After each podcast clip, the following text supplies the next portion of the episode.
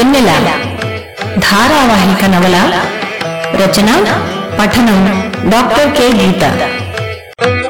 భాగం నలభై.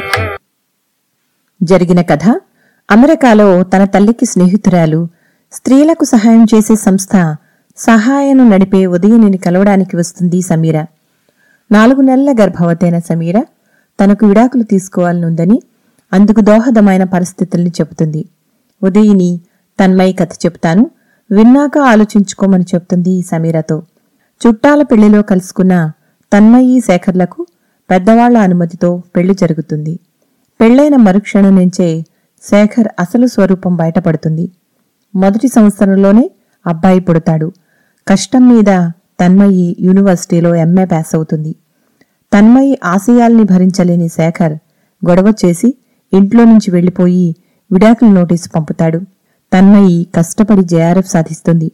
ఎన్నో రోజులు పోరాడి చివరికి శేఖర్కు తనే విడాకులిస్తుంది తెల్లారగట్ల రైల్లో విశాఖపట్నానికి తిరిగొచ్చింది తన్మయి. భానుమూర్తిని కనిపెట్టుకుని ఉన్న నరసమ్మ చెల్లెలికి ఒంట్లో బాగోకపోవడంతో జ్యోతి రాజమండ్రి స్టేషన్లో దిగి ఇంటికి వెళ్ళిపోయింది. రైలు స్టేషన్లో ఆగగానే తమ తమ వారి కోసం వచ్చిన వాళ్ళ పలకరింతలతో చుట్టూ హడావిడి చుట్టుముట్టింది. తన కోసం ఎవరూ రారని ఎవరూ లేరని తెలిసినా తన్మయి మనసు బాధ నలముకుంది. ఈ నగరం తన కలల్ని నిలబెట్టినా తన జీవితాన్ని ఛిద్రం చేసింది. ఆటోలో బాబుని పొదువుకుని కూచుంది తన్మయి. తెలతెలవారుతున్న చలిగాలి ఆలోచనల్ని చల్లబరుస్తూ అత్యంత ఆహ్లాదంగా వీచసాగింది. చల్లగాలి మేను తాకగానే సముద్ర తీరం చుట్టి రావాలని అనిపించింది తన్మయికి. అనుకున్నదే తడవుగా స్కాలర్స్ హాస్టల్ దగ్గర దిగడం మానేసి ఆటోవాలాని రామకృష్ణ బీచ్కు పోనివ్వమని చెప్పింది.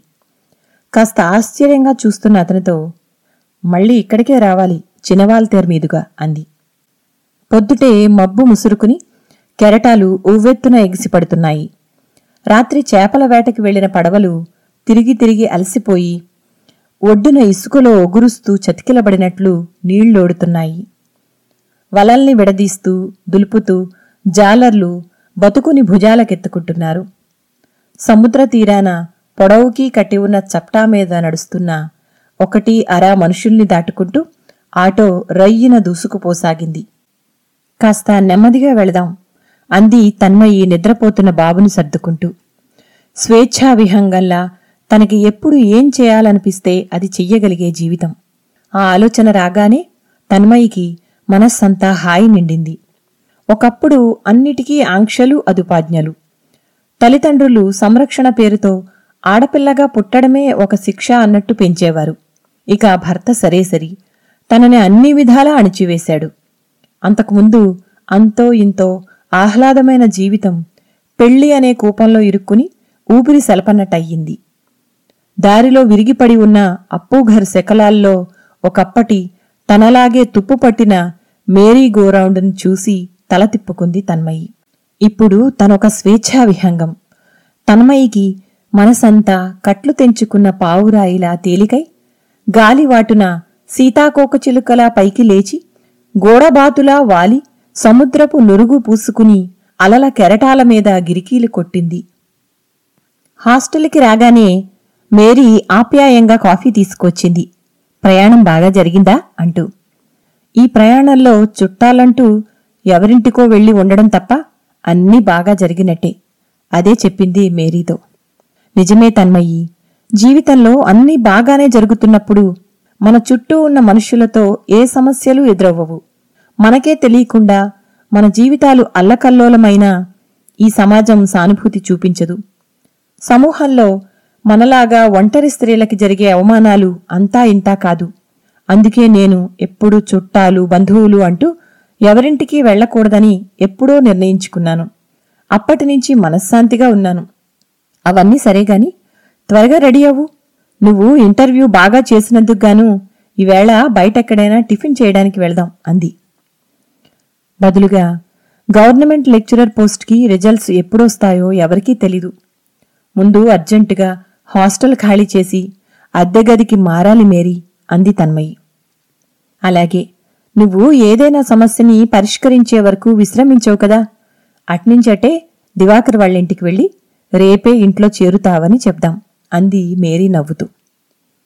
దివాకర్ తల్లి సాదరంగా ఆహ్వానించింది తన్మయిని యూనివర్సిటీలో పిహెచ్డీలో జాయిన్ అయిన కొద్ది రోజుల్లోనే లెక్చరర్ పోస్టుకు కూడా ఇంటర్వ్యూ చేసొచ్చావంటే నీకు తప్పకుండా గవర్నమెంట్ ఉద్యోగం వచ్చేస్తుందమ్మా మనస్ఫూర్తిగా ఆశీర్వదిస్తూ అందావిడ.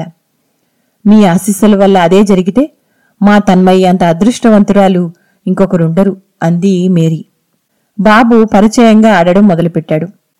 ఆవిడ దివాకర్ తండ్రిని పిలుస్తూ ఏమండోయ్ మీకు మనవడొచ్చాడు అంది. సాయంత్రం సామాన్లతో వస్తానని చెప్పి సెలవు తీసుకుంది తన్మయ్యి.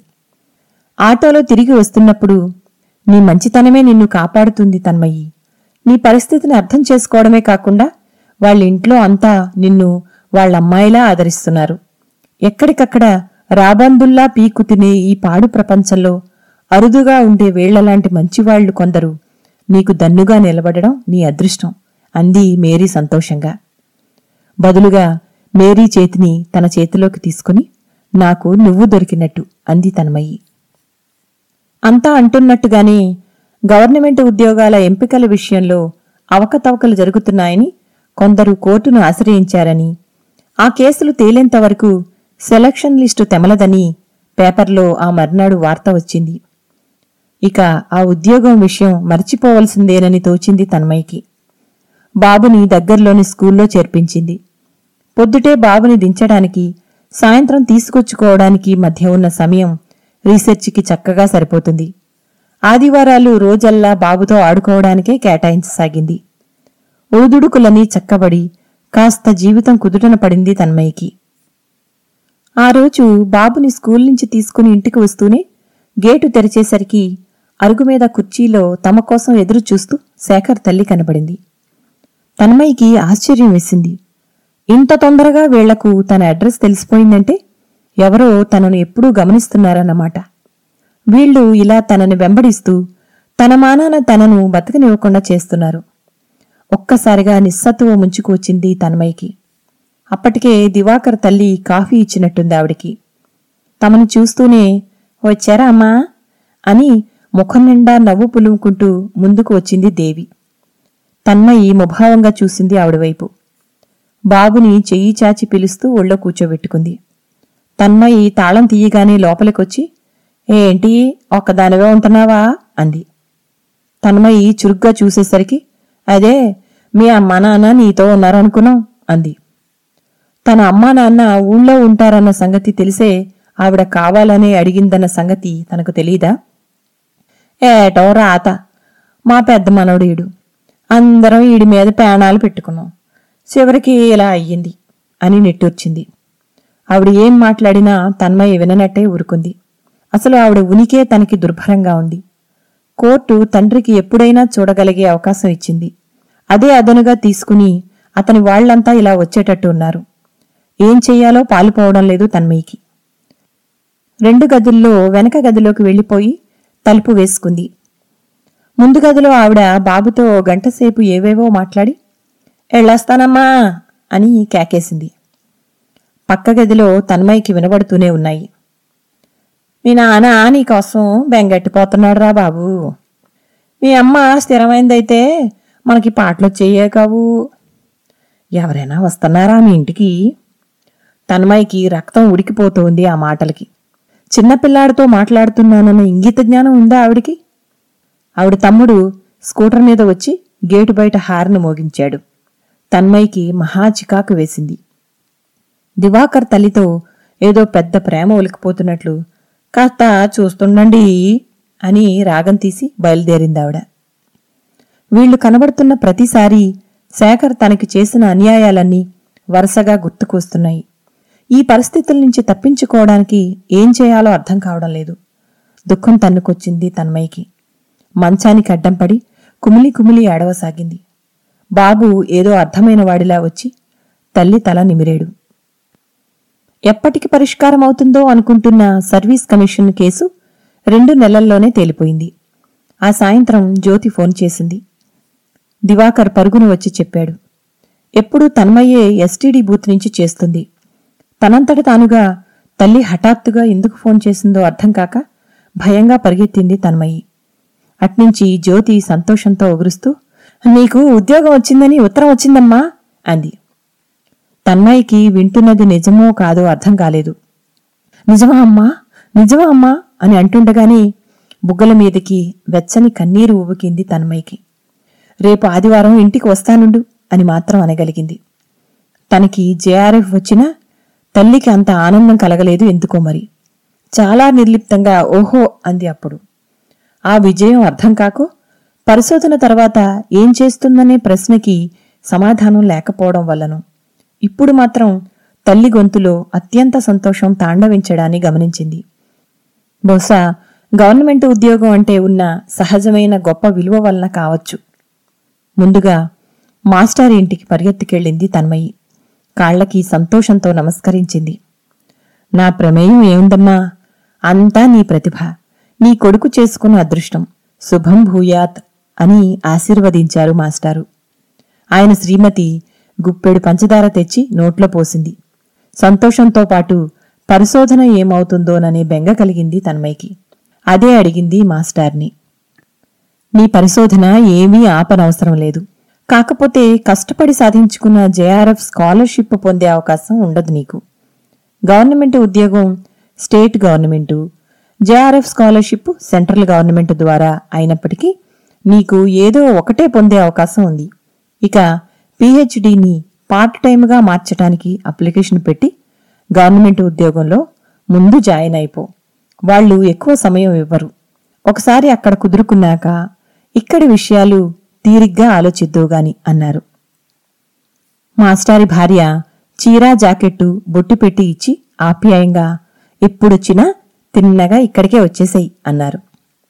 వారి దగ్గర సెలవు తీసుకుని మేరీకి శుభవార్త చెప్పడానికి బయలుదేరుతుండగా గేటు తీసుకుని వస్తూ కరుణ కనిపించాడు.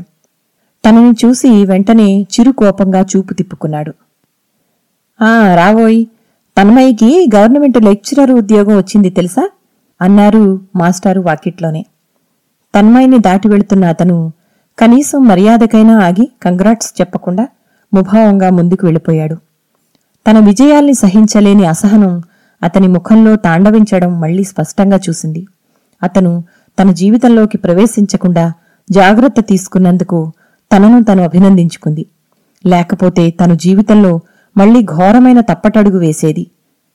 కాకపోతే కొన్నాళ్ళపాటైనా అతన్ని స్నేహితుడని నమ్మినందుకు మనస్సు కాస్త చివుక్కుమని వెంటనే సర్దుకుంది. ముళ్ళతీగల మధ్య లాఘవంగా దాటుకుంటూ వెళ్ళడమే జీవితం అని తనకి తను చెప్పుకుంది. ఆ వారాంతం ఎప్పుడవుతుందా అనిపించింది తన్మయ్యకి. ఇంటికి వెళ్ళగానే టైపు చేసి ఉన్న అపాయింట్మెంట్ లెటర్ని పదిసార్లైనా చూసుకుంది. చాలా విచిత్రంగా తన్మయ్య కోరుకున్నట్టుగానే హైదరాబాదు శివార్లలో ఉన్న ఊళ్ళో ఉద్యోగం వచ్చింది. అలా పూర్తిగా జోను మార్చి మరో జోనులో ఇచ్చే ఉద్యోగానికి నేషనల్ ఇంటిగ్రేషన్ అపాయింట్మెంట్ అంటారని అప్పుడే మొదటిసారి తెలుసుకుంది. అంతేకాక ఒక జోనులో ప్రతిభావంతులకి అవకాశాలు లేనప్పుడు ఇలా మరో జోన్లో ఖాళీలలో వేస్తారట. ఎలాగైతేనేం తనకి నచ్చిన చోట ఉద్యోగం రావడం తన్మయ్యకి చాలా సంతోషంగా అనిపించింది. బాబుని యథావిధిగా తల్లి దగ్గర వదిలిపెట్టి ఉద్యోగంలో జాయిన్ అయ్యేందుకు హైదరాబాద్కి ఒంటరిగా ప్రయాణమయ్యింది తన్మయ్యి.